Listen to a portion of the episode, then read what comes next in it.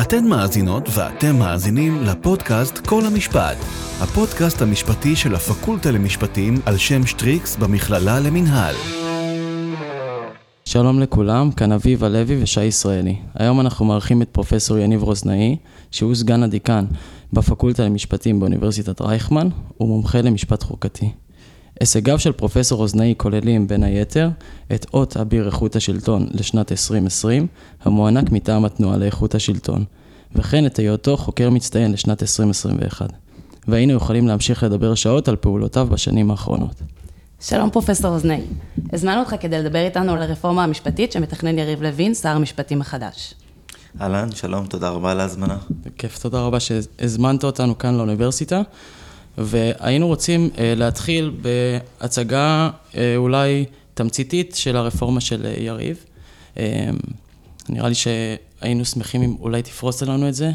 בסדר גמור, אז הרפורמה, האמת זה קצת understatement לקרוא לדבר הזה רפורמה, כי מדובר באמת במשהו בסדר גודל מהפכני, שהוא מורכב מכמה נושאים, אני אעבור עליהם בקצרה. הנושא הראשון זה מה שאנחנו קוראים לו פסקת ההתגברות. הרעיון הוא בגדול להוסיף לחוקי היסוד פסקת התגברות שתאפשר לרוב קואליציוני של 61 חברי כנסת להתגבר במרכאות על חוקי היסוד. כלומר, אם בית משפט יקבע שחוק הוא לא חוקתי, אז רוב קואליציוני יוכל להתגבר על הדבר הזה. זה נושא אחד. הנושא השני זה הנושא של צמצום היכולת של בית המשפט בכלל לבטל חוקים. אז זה הולך ביחד. אם היום בית המשפט יכול לבטל חוק ברוב רגיל ובהרכב של לצורך העניין נגיד חמישה שופטים, הדרישה היא שביטול חוק ייעשה רק ברוב של 12 שופטים מתוך כלל ההרכב, מתוך 15 שופטים. אז צריך להסתכל על שני המרכיבים הראשונים האלה ביחד. כלומר, אם כבר הגענו למצב ש-12 מתוך 15 שופטים חושבים שחוק הוא לא חוקתי ולכן הוא בטל, אחרי זה עוד הכנסת תוכל להתגבר על זה ברוב של 61. זה שני דברים שהם דרמטיים. יחד עם זה, יש לנו גם חיזוק משמעותי של כוחם של הפוליטיקאים בוועדה לבחירת שופטים. היום, אם אתם יודעים, יש ועדה של תשעה חברים, נציגים של, אה, יש שלושה שופטים, יש ארבעה פוליטיקאים, שני שרים, שניים מן הכנסת, ויש שני חברים של לשכת עורכי הדין. הנציגים הסקטוריאליים, מה שנקרא. נכון, מהפרופסיה המשפטית, וכדי למנות שופט לבית המשפט העליון צריך שבעה מתוך תשעה. אז מה שרוצים זה להגדיל באופן משמעותי את כוחם של הפוליטיקאים בוועדה, וזה לא סתם את כוחם של הפוליטיקאים, הרעיון הוא להוציא את נציגי הלשכה, להוסיף שני נציגי ציבור שהשר יבחר אותם, ולהוסיף עוד פוליטיקאים מן הקואליציה, כך שלממשלה בפועל, לקואליציה, תהיה דומיננטיות מוחלטת בבחירה של שופטים, ולא רק לעליון, אלא לכל הערכאות, גם הערכאות הדיוניות. יחד עם הדבר הזה, יש לנו גם את הנושא של מינוי יועצים משפטיים באופן אישי כמשרות אמון של השרים. היום יועצים משפטיים במשרדי הממשלה נבחרים על ידי ועדה אה, מקצועית, הם עצמאים, הם כפופים מקצועית ליועץ המשפטי לממשלה, הם כפופים מנהלית למנכ"ל של המשרד, אבל הם עצמאים. הרעיון הוא לשנות את זה, שהשר הוא זה שימנה את היועץ המשפטי שנוח לו. כמו מינוי מנכ"ל? כן, בדומה למינוי מנכ"ל, בהחלט, כן. אה, והנושא האחרון הוא מה שאנחנו קוראים לו ביטול עילת הסבירות. אה, עילת הסבירות זו עילה במשפט המינהלי שמלווה אותנו כבר עשרות שנים. הרעיון הבסיסי הוא שרשויות המינהל אין להן שיקול דעת מוחלט, הן לא יכולות לעשות כל מה שהם רוצים, יש להם שיקול דעת מאוד מאוד רחב, אבל הן צריכות להראות שהן שקלו את השיקולים הרלוונטיים ונתנו להם משקל ראוי. אה, לצורך העניין, רק, אני מניח שניכנס לזה בהמשך, אבל רק כדי לתת איזושהי דוגמה שכל אחד יכול להבין, אם מחר הרשות המקומית מחליטה להקים תחנה של אה, איסוף זבל, שכל הזבל ירוכז מתחת לבית שלי, והם לקחו בחשבון את זה שזה נוח להם ושזה מוזיל להם דברים, אבל הם לא לקחו בחשבון את הנזק לסביבה שלי, לבניין שלי, את הנזק הבריאותי שיכול... אם בכלל לא שקלו את העניין הזה, אז ההחלטה הזאת היא לא סבירה, כי הם לא שקלו את כל השיקולים הרלוונטיים. אז הרעיון הוא לבטל את עילת הסבירות, וכל אחד מהדברים שאמרתי, הוא בפני עצמו, אני חושב, מאוד מאוד בעייתי. כשלוקחים את כל הדברים האלה ביחד, אז בכלל המשמעות היא של הרשות המבצעת, לממשלה ולמי שכפוף לממשלה, יהיה כוח כמעט בלתי מוגבל, וזה מבחינתי מאוד בעייתי. אוקיי, okay. קודם כל תודה על, על ההסבר. אמ, הייתי רוצה להתחיל איתך מהסוף, אה, מעילת הסבירות, כי אני... שכחתי להגיד נקודה אחת בטח. אה, שהיא חלק מה, מהמרכיבים, כן. והיא קריטית. עוד נושא שרוצים להסדיר אותו זה לאסור ביקורת שיפוטית על חוקי יסוד. כמובן. ועל תיקונים לחוקי יסוד. לא אמרנו את זה, אבל למה זה קריטי?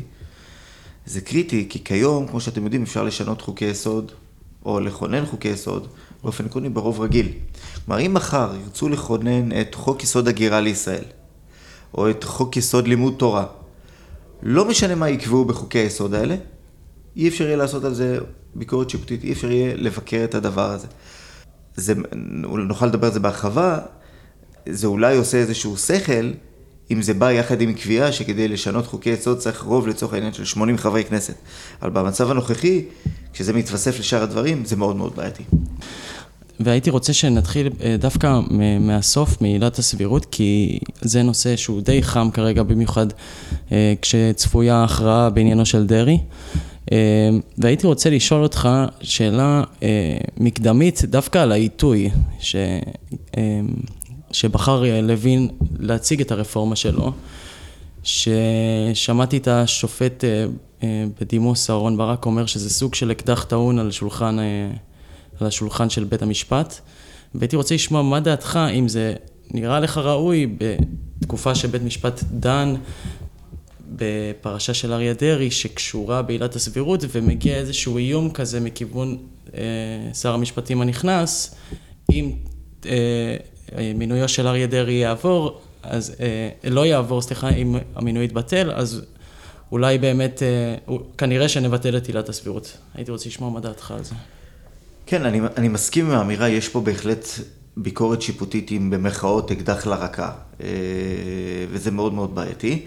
אני משוכנע אגב שבית המשפט לא ייקח את העניין הזה בחשבון, זה לא שיקול שהוא אמור לשקול במסגרת הניתוח שלו, אבל ברור שזה מאוד מאוד בעייתי. אגב, אם אנחנו מדברים על עניינו של דרעי, יש הרי איזה, נושא הסבירות הוא אחד מהם, הנושא של שימוש לרעה בחוקי יסוד הוא אחד מהם, אולי הוא השני, אולי נגיע לזה. אני חושב, ואני חייב להגיד שכל הנושא הזה הוא מבחינתי, הוא, הוא פשוט טרגי. כי אילו אריה דרעי היה, כמו שהוא היה, אמור היה לעשות, ללכת ליו"ר ועדת הבחירות, אה, לשאול אם יש אה, קלון בעניין שלו או אין, אני חושב שיש סיכוי מאוד סביר שהיו קובעים שאין קלון במעשים. לא, שזה, לא שעבירות מס זה משהו טוב, אבל הוא גם עשה את זה במסגרת תפקיד ציבורי, שהוא היה חבר כנסת. אבל זה לא נעשה במסגרת התפקיד שלו, כלומר העבירות הן נעשו במישור הפרטי, זה עבירות מס שלצערי הן קורות הרבה.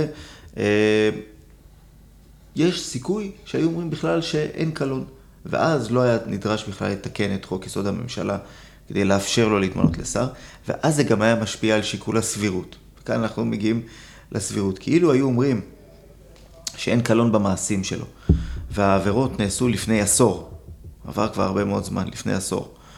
והעבירות הישנות, הוא בכלל כבר הורשע בגינן, הם כבר דנו בהם ואישרו לו להתמנות לשר ב-2015 ו-2016.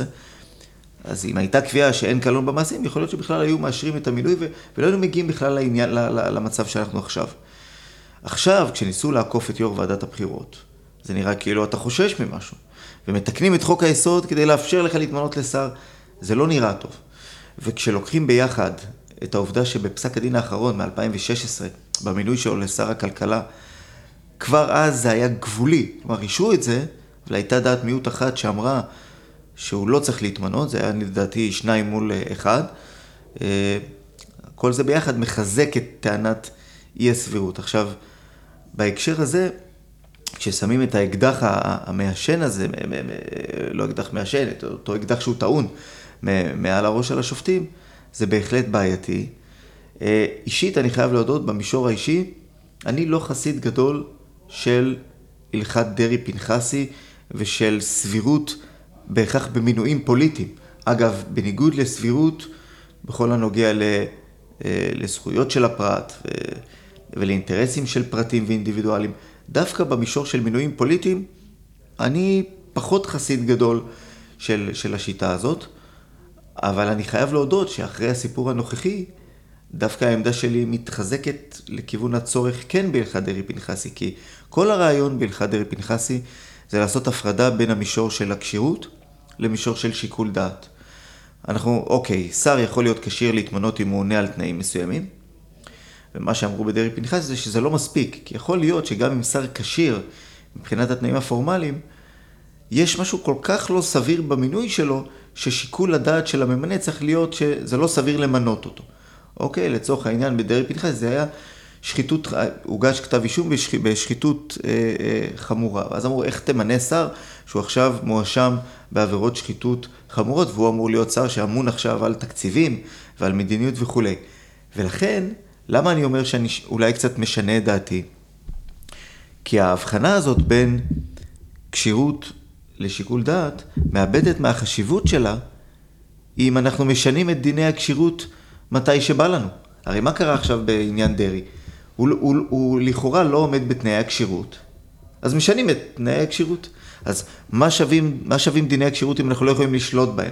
ולכן אני אומר, אם, אם ממילא דיני הכשירות כבר לא שווים כלום, כי מתי שנבחרי הציבור שלנו ירצו, הם יוכלו לשנות את דיני הכשירות כדי לאפשר, לאפשר להם להתמנות לכל מיני תפקידים.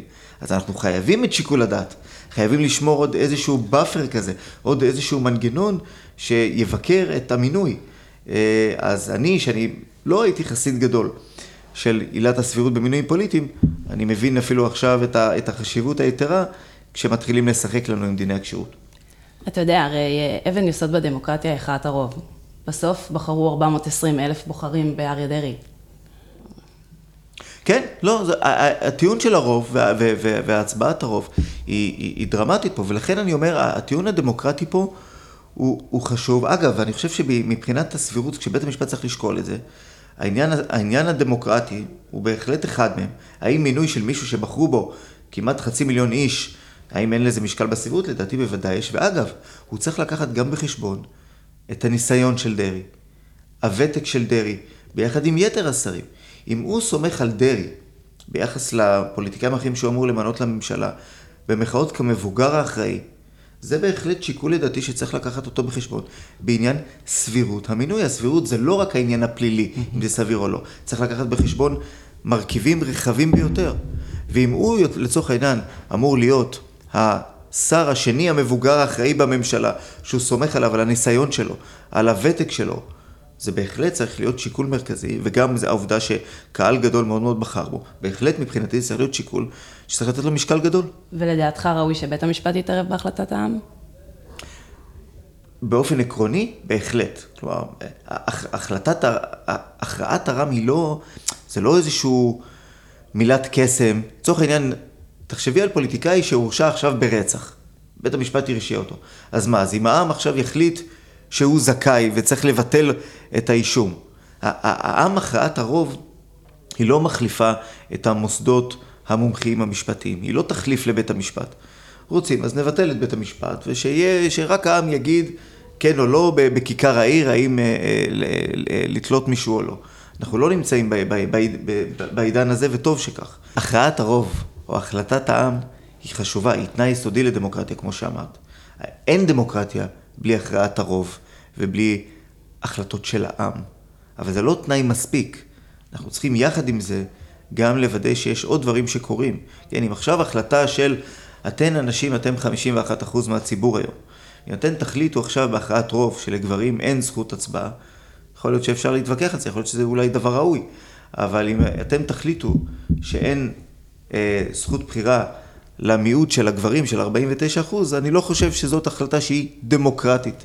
כן, רוב זה חשוב, זה צריך לבוא יחד עם הגנה על עקרונות יסוד בסיסיים ועל, ועל המיעוט. יש, אה, זה יוצא בעצם מהרפורמה הזו שלוין מתכנן לעשות, יוצא בעצם שהממשלה רוצה שבית המשפט יפסיק, מה שנקרא, להתערב לה בנקודות מסוימות, במינויים, בהחלטות ממשלה ספציפיות, ביטחוניות למשל, או אה, כמו מה שהיה עם פרשת אה, המסתננים. אז עולה שיש נקודה, אולי אחוז מסוים, שהוא קטן יחסית מתוך המאה, שבהם הממשלה אומרת, פה אני לא רוצה שבית המשפט אה, יתערב לי. ולכן עולה השאלה מבחינתי, א', האם אתה אה, שותף לדעה הזאתי? וב', האם יש... הרי שינויים זה חשוב, כולנו יודעים את זה, וזה מובן שהממשלה רוצה לשנות דברים מסוימים כדי שבית המשפט ייתן, ייתן יותר מקום להחלטות ממשלה אה, כ, כסופיות. השאלה היא האם, האם, האם השינוי הזה הוא מרחיק לכת מדי, או האם, האם, האם השינוי הזה הוא כזה שהיה אפשר לעשות אותו בצורה אחרת, ואני מדבר אה, לעניין הסבירות כרגע. אה, כרגע רק לעניין הסבירות. אוקיי, תראו, קודם כל, אני, אני לא שותף להנחה הזאת, כי אני, האמת, אני לא חושב שיש איזושהי בעיית משילות. אני אומר בכנות. כלומר, זה, משילות היא לא צ'ק פתוח לממשלה לעשות כל מה שהיא רוצה. זו לא משילות. משילות היא היכולת לפעול, כמובן בגדרי החוק ובתוך ערכי היסוד של השיטה. עכשיו, אם מסתכלים אמפירית, בית המשפט, כשמדובר על עילת הסבירות, כמעט ולא מתערב בהחלטות של הממשלה. אין כמעט התערבויות. נכון שהוא דן, נכון שהוא מבקר, הוא דן בדברים. ואגב, זה בסדר שהוא דן, כי זה מאלץ את הממשלה להסביר, לנמק, להראות מה היא שקלה ולמה זה נחוץ. זה מצוין לנו כמדינה דמוקרטית. החובה, זה שזה יוצר חובת הנמקה. אבל מבחינת התערבות, האם בית המשפט בולם את הממשלה? הוא בקושי מתערב. הוא מתערב באחוזים בודדים, נדמה לי באחד מהמחקרים שפורסמו לאחרונה, ראיתי שהוא מתערב בפחות מ-10% מהעתירות שמוגשות נגד הממשלה, נדמה לי ב-8 או 9 אחוזים. עכשיו, אבל זו, ההתערבות הזאת היא לא בהכרח ביטול של ההחלטה. ההתערבות יכולה להיות מכל מיני סוגים. הביטול עצמו הוא כבר באחוזים הרבה יותר קטנים, 2 או 3 אחוזים. אז זה מבחינה כמותית, כמעט ואין התערבות. יש צ'ק פתוח לממשלה לעשות כמעט הכל, ראינו את זה עכשיו בקורונה. האם באמת הממשלה לא הצליחה לעשות? זה, זה, זה, זה קשקוש. אבל זה לא רק עניין, זה לא רק עניין כמותי, זה גם עניין איכותי. בסוף, כשמסתכלים ככה, קחו מבט רחב, 30 שנים אחורה. בית המשפט כמעט ולא מתערב בצומתי ההחלטה המרכזיים של, של המדיניות הממשלתית. לא בעניינים פיסקליים, לא בענייני חוץ וביטחון, לא בענייני הסכמי שלום, אה, לא בענייני התנחלויות. האם בית המשפט אומר, דן אי פעם בהתנחלויות עצמן? לא. הוא דן האם לקחת קרקע פרטית של פלסטינים היא חוקית או לא. גדר ההפרדה חוקית או לא, הוא לא דן בזה. הוא דן האם תוואי מסוים של הגדר פוגעת פגיעה שהיא לא מידתית בזכויות או לא וכולי. כלומר, זה לא, גם כמותית הוא בקושי מתערב, וגם כשהוא כבר מתערב, הוא לא באמת מפריע במד... בנושא המדיניות הגדולים. עכשיו, תגיד לי מנגד, רגע, יניב, אבל מה, קח את המסתננים, את פרשות המסתננים. הנה, הוא, בית המשפט הוא לא מפריע פה במדיניות הגירה. הוא בסך הכל אומר, הוא אומר לממשלה, תראי, אתם לא יכולים לקלוע עכשיו 1,500 מבקשי מקלט, מסתננים, פליטים, נשים רגע בצד שנייה את העניין הטרמינולוגי, אתם לא יכולים לשים אותם במאסר ללא משפט שלוש שנים, בלי שהם עברו עבירה פלילית, בלי משפט. זה, זו פגיעה שהיא לא מידתית בזכויות הכי יסודיות של האדם. וזה גם לא יגשים לכם את המטרה, כי יש גדר הפרדה שמונעת כניסה של מסתננים בדרום, ואם אתם משתמשים ב-1500 כדי להרתיע אחרים, זה גם לא כל כך ראוי להשתמש באדם באופן אינסטרומנטלי. אז תמצאו פתרונות אחרים. עכשיו, אני רק מזכיר בהקשר הזה, אני לא יודע אם אתם זוכרים, הייתה ישיבה שכינס ראש הממשלה ושר הפנים דאז, ואמרו, מצאנו, בעיון, מצאנו פתרון לבעיית המסתננים. אנחנו הגענו להסכם עם האיחוד האירופי ונציבות הפליטים של האו"ם, אנחנו נוציא 25 אלף מסתננים מדרום תל אביב, נפזר אותם במדינות שונות, אה, ואת היתר שישארו כאן, זה מדובר בעוד בערך 20 אלף, נפזר אותם ברחבי הארץ, ופתרנו את בעיית דרום תל אביב. את הכסף שאנחנו נחסוך, כי בהתחלה היו אומרים להוציא כסף ב- לשלם לאנשים לעזוב, אנחנו נשקיע בדרום תל אביב ונשקם אותה. החלטה שראש הממשלה ושר הפנים הגיעו אליה.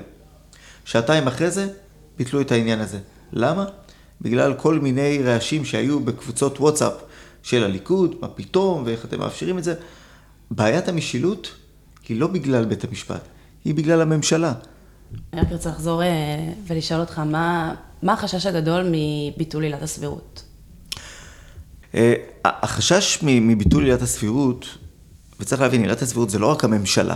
כן, זה לא שאומרים, רק עכשיו החלטות של החלטות ממשלה לא תהיינה נתונות לביקורת. כן, ואולי אפשר גם לחשוב על הבחנות בין דרג נבחר לדרג ממונה, כן?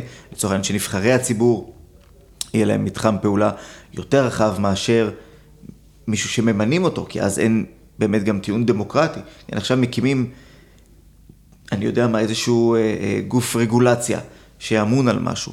והמינויים שם הם מינויים שהם או מקצועיים או מינויים פוליטיים, זה לא שאנחנו האזרחים בוחרים אותם. אז גם אין פה טיעון דמוקרטי לתת להם מרחב פעולה רחב.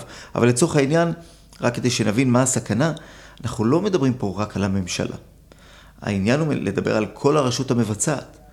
כלומר, זה הממשלה, זה כל הגופים שהם תחת הממשלה, זה רשויות מקומיות.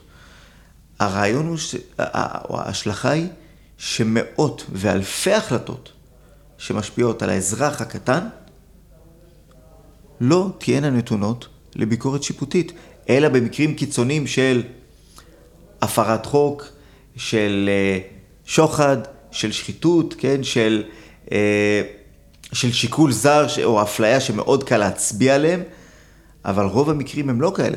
אם מחר, אני אתן לכם דוגמה אמיתית שהתרחשה. משרד התחבורה עשה הסכם חידוש הסכם או הסכם ל-24 שנים אה, להקמת מסופי אוטובוסים בתחנה המרכזית החדשה. והוא לקח בחשבון רק את העניין הפונקציונלי, שזה נוח, שזה נוח להם, ו- והם ממשיכים עכשיו עם המסופים. באו תושבים ליד התחנה המרכזית ואמרו, רגע, האם לקחתם בחשבון את זה שהגוף שמפעיל את העניין הזה מזניח את התחנה? האם לקחתם את זה בחשבון? האם לקחתם בחשבון את הנזק התברואתי והסביבתי לתושבים. אתם עושים פה חוזה לעוד 24 שנים. האם בכלל שקלתם חלופות אחרות? האם שקלתם בכלל להקים את המסוף הזה במקום אחר, וראיתם שזה לא משתלם? הרשות לא שקלה את השיקולים האלה, היא בכלל לא בחנה את החלופות האלה. ואז בית המשפט אומר להם, רגע, זה כבר לא סביר לעשות הערכה של חוזה שמקבעת את זה עכשיו לעוד רבע מאה, בלי ששקלתם את העניינים האלה, זה לא סביר. ובסוף, אחרי שבית המשפט התערב, עשו חוזה אה, אה, קצר הרבה יותר, לעשור, שמהלכו אפשר לשקול שהרשות תעשה עבודה, עבודת מטה הרבה יותר רצינית. בלי בית משפט, זה לא היה קורה. אה, ולכן בסוף זה נוגע לכל אחד ואחת מאיתנו, ביום-יום. אוקיי. Okay. נראה לי שנעבור אה, לדבר גם על הוועדה לבחירת שופטים.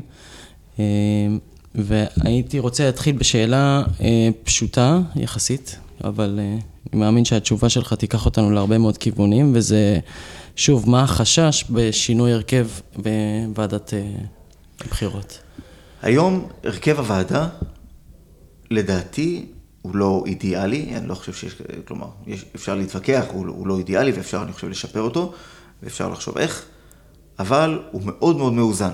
במובן הזה שא', הוא מביא לידי ביטוי את הקולות הפוליטיים של הממשלה, של חברי הכנסת, הוא מביא לידי ביטוי את העמדות המקצועיות והמומחיות המשפטית, שזה השופטים ונציגי לשכת עורכי הדין. הרי בסוף, מי מכיר הכי טוב את שופטי השלום אם לקדם אותם למחוזי? עורכי הדין. עורכי הדין, הם פוגשים אותם בעולם, הם יודעים למי יש מזג שיפוטי, מי מגיע מוכן לדיונים, הם אלו שיכולים לתת אינפוט הרבה יותר חשוב, עם כל הכבוד, מאשר חברי הכנסת. ולכן, התמהיל הזה הוא מעולה, כי הוא גם מחייב הסכמות ופשרות. הוא מחייב את נשיאת בית המשפט העליון להסכים עם חברי הכנסת על מי ימונה לבית המשפט העליון. ולכן אני חושב שהשיטה שלנו באמת טובה. כי צריך לזכור באיזה הקשר, היום בית המשפט העליון שלנו הוא לא בית משפט חוקתי, שעוסק רק בעניינים חוקתיים. נכון. ההפך, רוב הדברים שהוא עוסק בהם זה ערעורים פליליים, ערעורים אזרחיים. אז האם אנחנו צריכים מישהו שאוקיי, אנחנו יודעים שהוא שמרן וחובש כיפה ובענייני דת ומדינה הוא ייתה יותר לעניין הדתי, מה זה רלוונטי לערעורים אזרחיים ופליליים? אנחנו רוצים את המשפטנים הטובים ביותר. ולכן חשוב מאוד שעדיין יהיה משקל מאוד גדול לשופטים ולנציגי לשכת עורכי הדין. עכשיו, השינוי יעשה את ההפך הגמור. השינוי, מה שהוא יעשה, הוא יהפוך את כל הליך בחירת השופטים לפוליטי לגמרי, הוא יעשה פוליטיזציה מוחלטת של מערכת המשפט בכל הערכאות, גם בשלום, גם במחוזי. עכשיו, הכי מוזר בעיניי זה שטוענים, אנחנו רוצים לשפר את אמון הציבור במערכת המשפט. היום אמון הציבור במערכת המשפט הוא יותר מכפול מאמון הציבור בפוליטיקאים.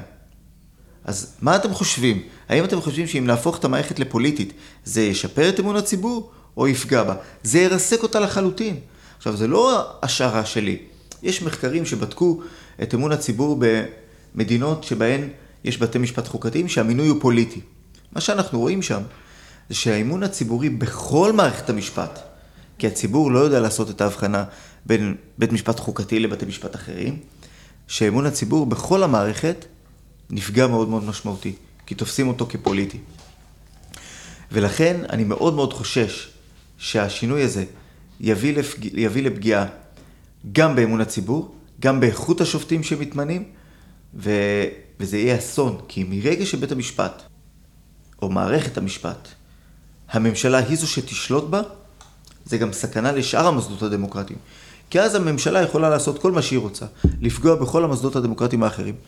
ולא יהיה באמת, ביקורת. לא תהיה רשות שופטת עצמאית אמיתית עם שיניים, שתוכל לבלום את זה, כמו שראינו בפולין ובהונגריה. אוקיי, אני רק, אה, יש לי איזושהי תגובה להגיד לעניין הנציגים ה...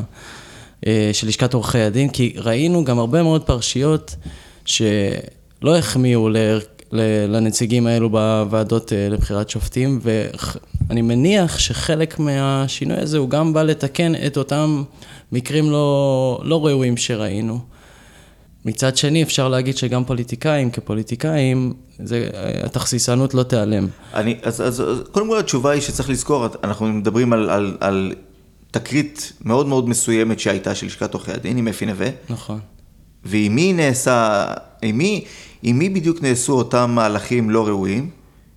עם הגופים הפוליטיים בוועדה, לא עם השופטים. ו, ולכן, אם, אם זה הטיעון, אז, אז, אז הטיעון אומר שדווקא להחליש את הכוח של הפוליטיקאים בוועדה ולא ההפך. אגב, אפשר לחשוב על מנגנונים, אם, אם באמת מה שמטריד אותנו זה לשכת עורכי הדין, שאותי כאמור זה פחות מטריד, אפשר לחשוב על מנגנונים אחרים, למשל, להחליף נציג אחד של לשכת עורכי הדין בנציג של הפקולטאות למשפטים, שהדיקנים יבחרו אותם.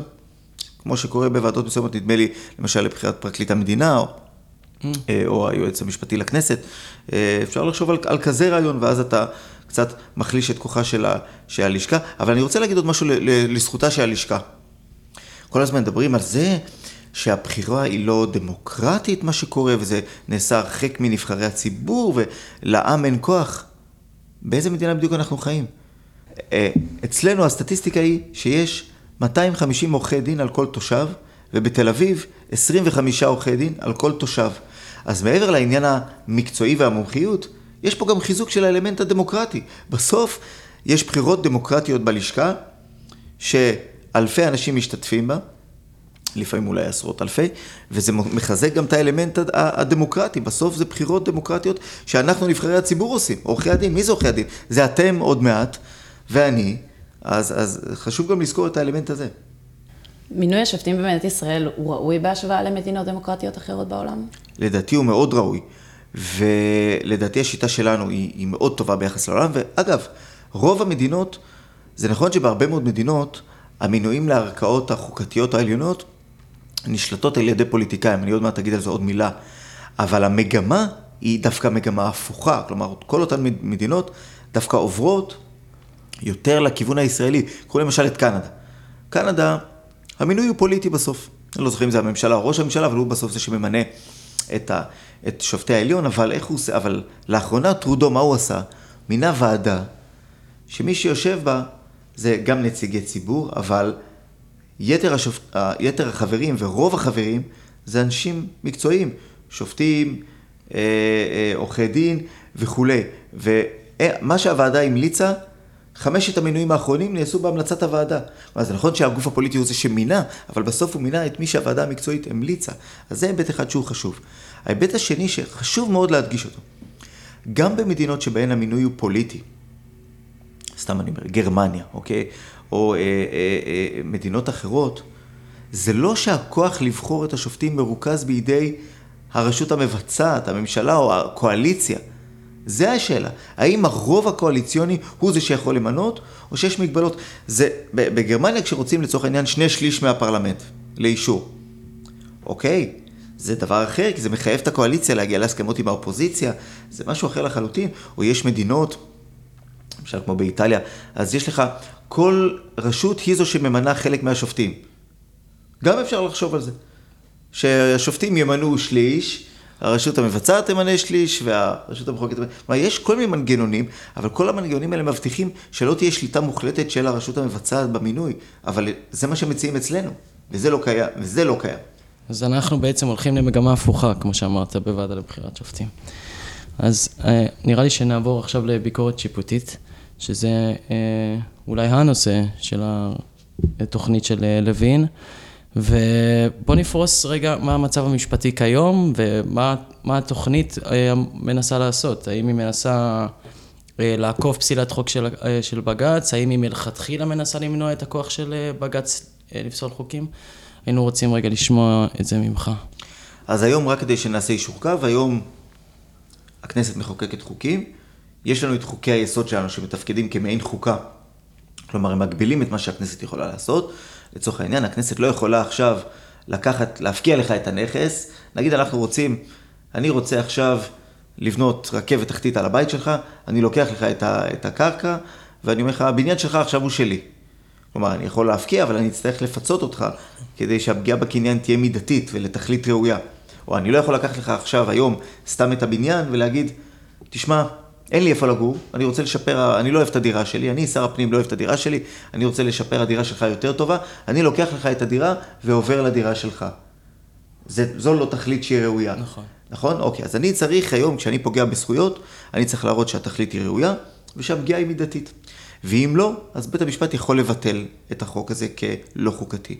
ובאמת, בשלושים השנים שעברו מאז חקיקת שני חוקי היסוד של זכויות האדם, ב-92, בית המשפט עשה את זה ב... 22 פעמים. לא הרבה, כן? בממוצע פחות מפעם בשנה. אה, מה שרוצים לעשות זה א', לייחד את הביקורת השיפוטית רק לבית המשפט העליון. היום כל בית משפט יכול לקבוע שחוק הוא לא חוקתי, לצורך העניין בית משפט שלום יכול להגיד שחוק הוא לא חוקתי ולא ליישם אותו. אני חושב שזה ראוי. אני הצעתי שהביקורת השיפוטית שב... על, על חקיקה של הכנסת כלומר, הרעיון של ביטול חוקים ייעשה באמת רק בבית המשפט העליון. אני מסכים עם ההצעה הזאת. וההצעה גם אומרת שזה ייעשה רק בהרכב מורחב של 15 שופטים, כל ההרכב.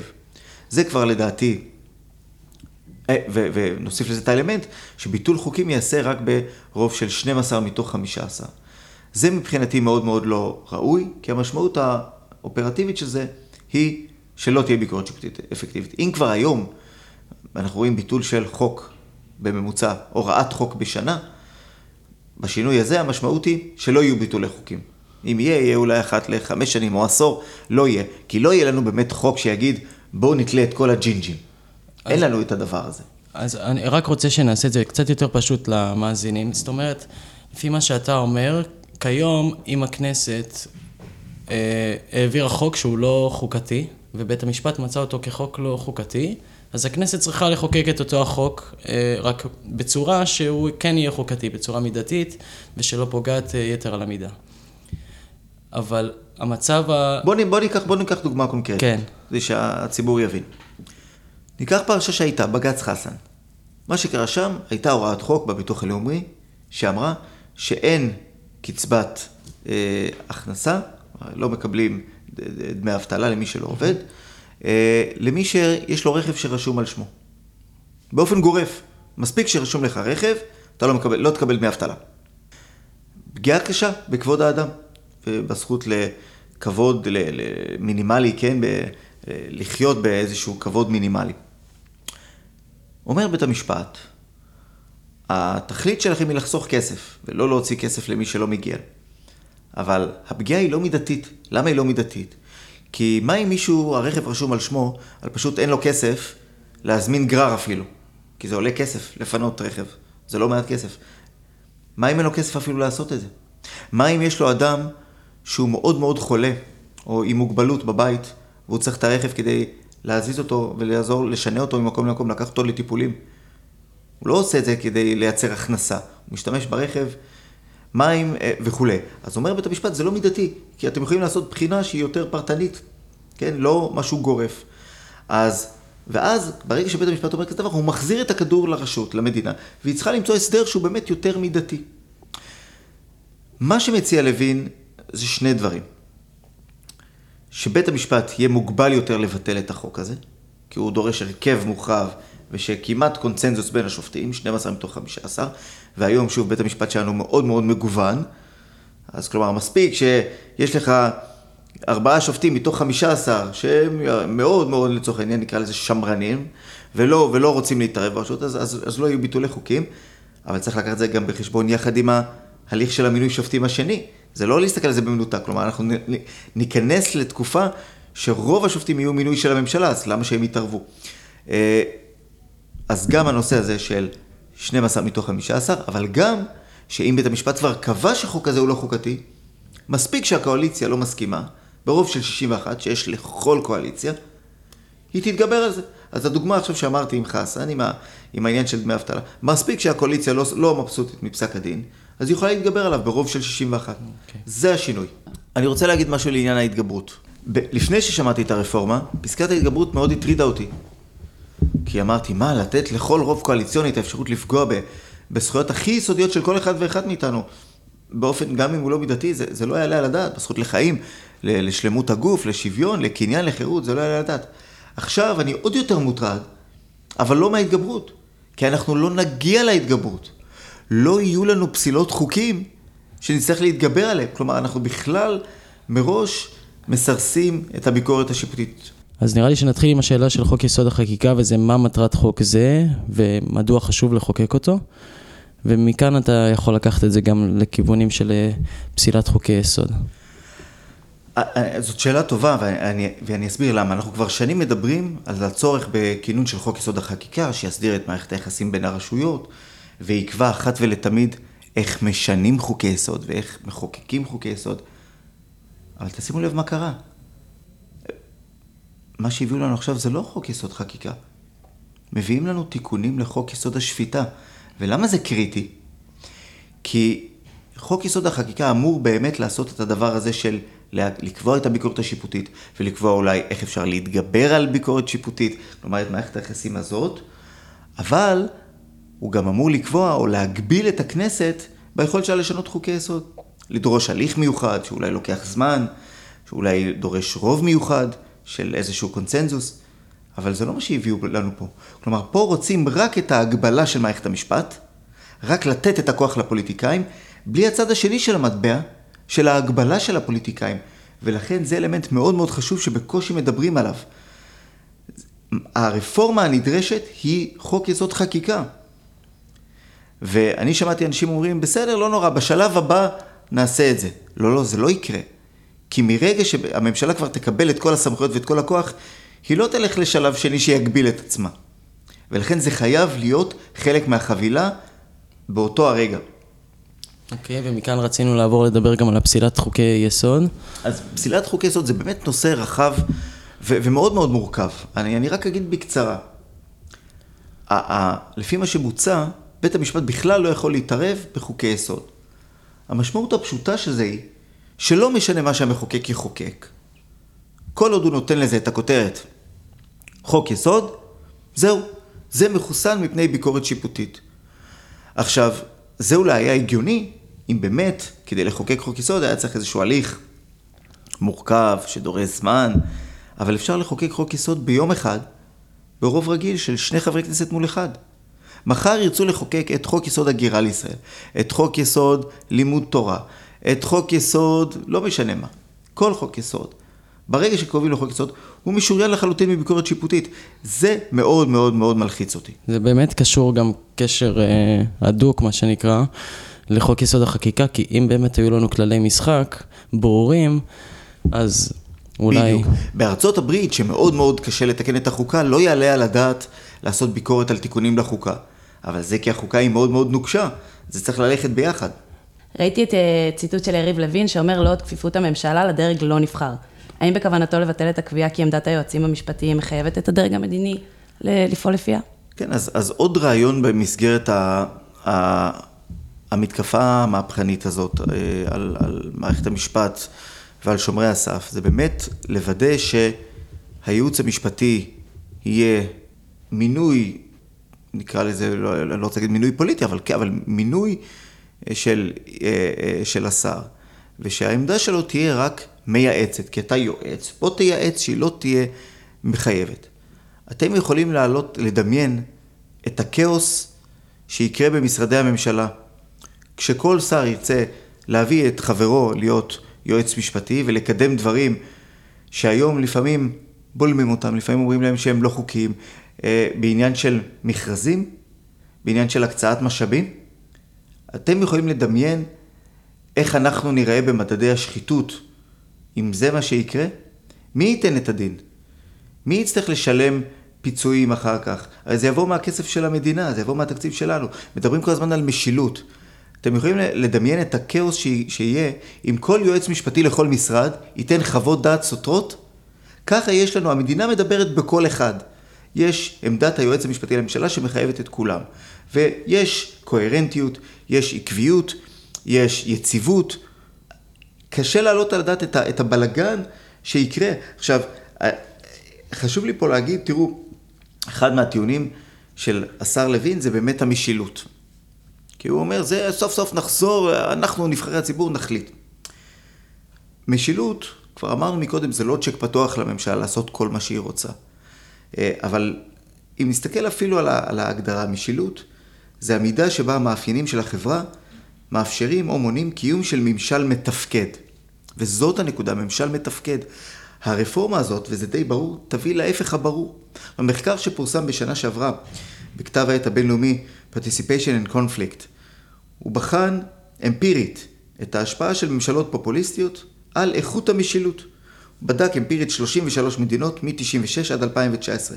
מה שהמחקר הזה מראה, ששלטון שהוא פופוליסטי דווקא משפיע באופן שלילי על איכות המשילות, בכל מיני מדדים של אחריותיות, יציבות, יעילות, איכות רגולטורית, שלטון חוק והיעדר שחיתות. אז די ברור שהגברת הפוליטיזציה והחלשת שומרי הסף רק יגבירו שחיתות שלטונית ויפגעו באיכות ההחלטות וגם ביכולת של האכיפה שלהם. אז משילות לא נקבל. הייתי רוצה לדעת, אה, האם לדעתך המהפכה המשפטית היא של יריב לוין או של אהרן ברק? הייתה מהפכה חוקתית בשנות התשעים. המהפכה הזאת, מי שהביא אותה, זה הפוליטיקאים. הכנסת חוקקה את חוקי היסוד של זכויות האדם.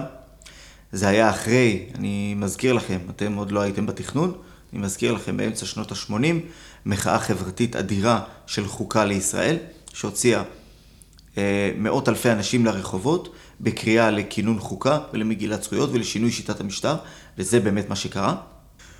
היה, הייתה זעקה מלמטה bottom up מהציבור לשינוי. במקביל, אני מזכיר לכם את ההקשר הבינלאומי, נפילה של ברית המועצות, הרבה מאוד דמוקרטיות חדשות במרכז ומזרח אירופה עם בתי משפט חוקתיים ומגילות זכויות אדם. כל העולם צעד לכיוון דמוקרטיזציה וחוק, וחוקתיות. ישראל לא הייתה יכולה להישאר מאחור. זה לא סתם שממשלת הליכוד ב-91 אשררה את האמנות הבינלאומיות לזכויות אדם. לשם המדינה הלכה, לשם הלכנו ביחד עם כל העולם המודרני. ההשלמה של זה, זה לא היה מהלך רק של הפוליטיקאים, נדרש מהלך משלים של בית המשפט שהכיר במהפכה החוקתית, שהכיר בחוקי היסוד. זה היה מהלך משולב, זה לא מהפכה של אהרן ברק. אין ספק שאהרן ברק, גדול המשפטנים היהודים, עשה הרבה מאוד אה, שינויים דרמטיים במערכת המשפט, בכל תחום. אגב, לא רק בתחומי המשפט החוקתי, גם במשפט הציבורי בוודאי. נושא של השפיטות הרחבה וזכות העמידה הרחבה, אבל זה לא היה הוא לבד, הוא עשה את זה ביחד עם הנשיא שמגר. כמובן המהפכה החוקתית, ששוב, הוא לא היה לבד. זה, אני מזכיר לכם, בנק המזרחי זה פסק דין עם מספר שופטים, זה לא שברק ישב לבד. אה, והיו עוד שופטים שהמשיכו את המהלך לאחר מכן, אבל אין ספק שאהרן ברק הוא דמות מאוד מאוד משמעותית. המהפכה של יריב לוין היא סוג של מהפכת נגד, בוודאי, אבל היא לא מהפכת נגד ש... שרוצה להחזיר את הדברים אחורה. זה לא עניין של להחזיר אחורה. ביקורת על רשויות המינהל היה לנו בכל, בפסק, עוד מפסק דין כל העם. היה לנו בפסקי דין משנות ה-50 וה-60 ביקורת על רשויות המינהל.